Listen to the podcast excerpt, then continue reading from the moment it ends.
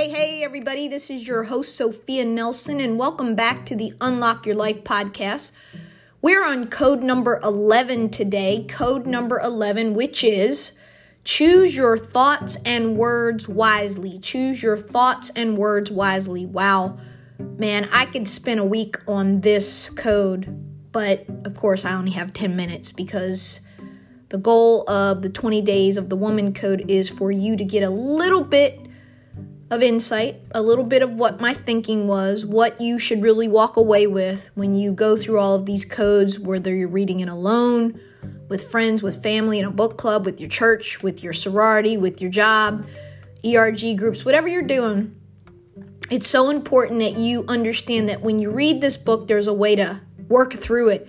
Because the key is to walk away with something. You know, reading books is great, but when you're reading books on personal development, on leadership, on emotional intelligence, you want to walk away and say, okay, I learned five things, or I learned 10 things, or I learned how to do three things differently that I know are going to radically and positively change my life forever, or at least help me to get to where I want to be. And that's what I want to talk about today with this code.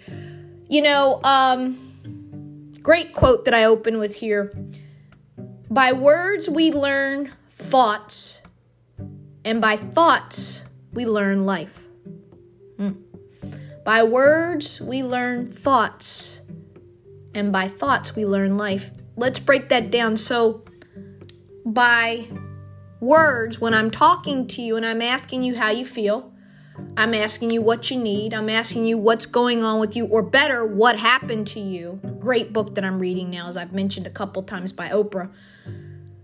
And then you tell me. So then I learn what you're thinking. I learn what you're feeling. I learn what's going on. And then flip that around to by thoughts, we learn life. Yes.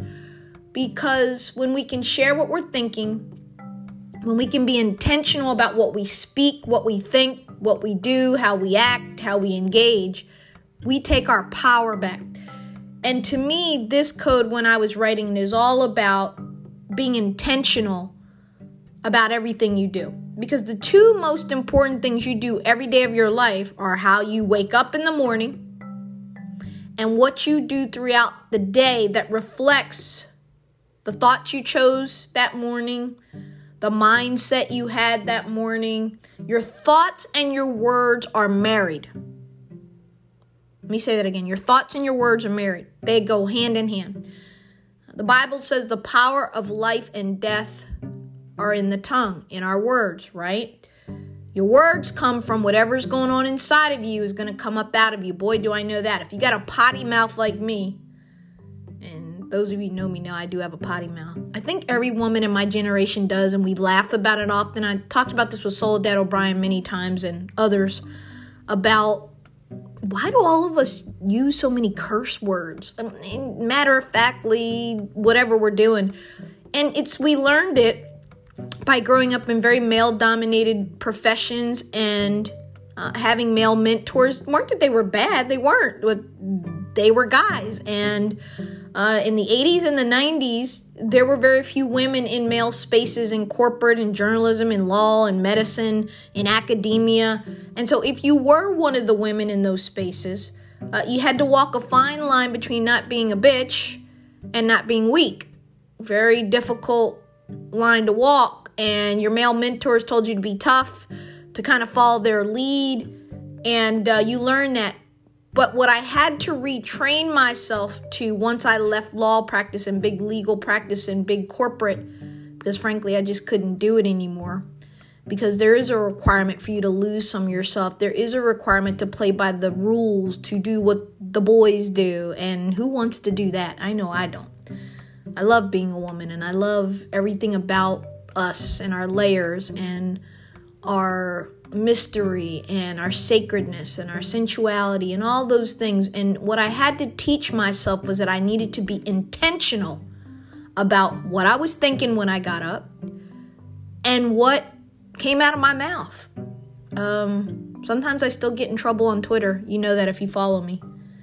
But I want to just talk a bit about this um, because this is a really good code, like the last one, Apologize Quickly, that is going to give you a set of tools. It's going to give you the ability to do some things differently if you make that decision. And I want you to walk away with one thing when you read this chapter and when you work through this chapter, and that is that your thoughts and your words, as I just said, are married. They go hand in hand. One doesn't function without the other. So, whatever my mood is, whatever my thoughts are, my words are going to follow. And then, after my words come out, my actions are going to follow. Okay? So, I think, or let me start over. I feel, I think, I think I feel.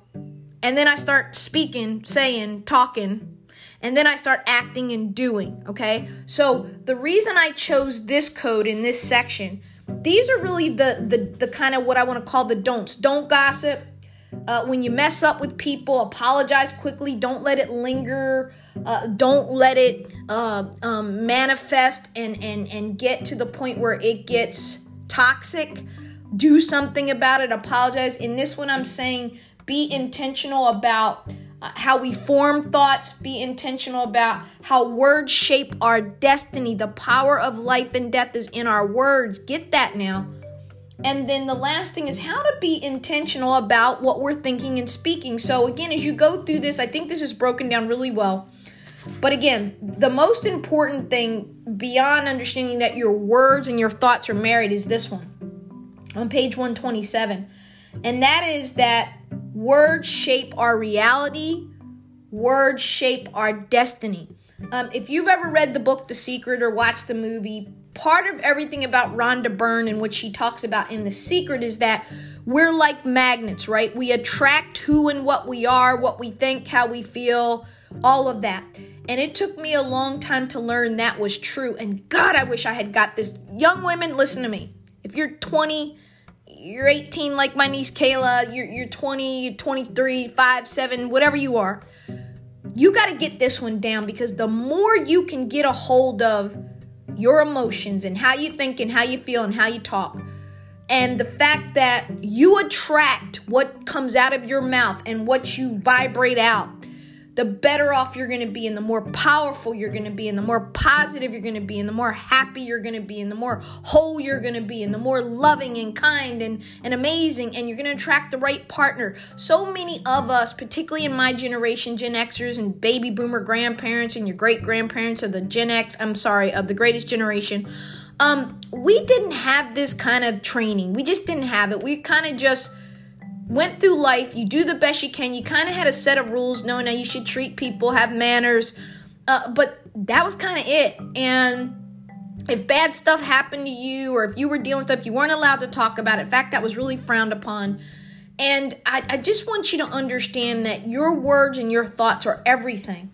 Uh, because they become who you are, what you do, and how you live. So, Spend some time on pages 130 and 131 going through the Living the Code section, which is at the end of every one of these codes, and the keywords, and understand that and work through the exercises because I actually give you some exercises in this uh, part of the book because I didn't just want to say, hey, watch your thoughts and watch your words. I want you to actually understand that they are tied to everything about where you end up in life.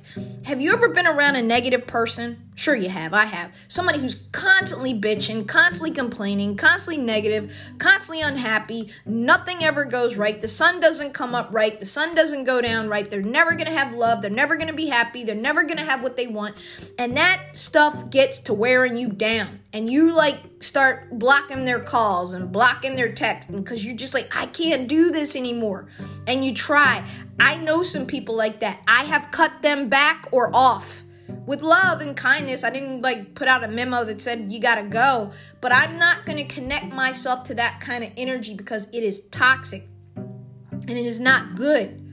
And you have to be careful about what you let invade your space. That's the guarding your heart code, right?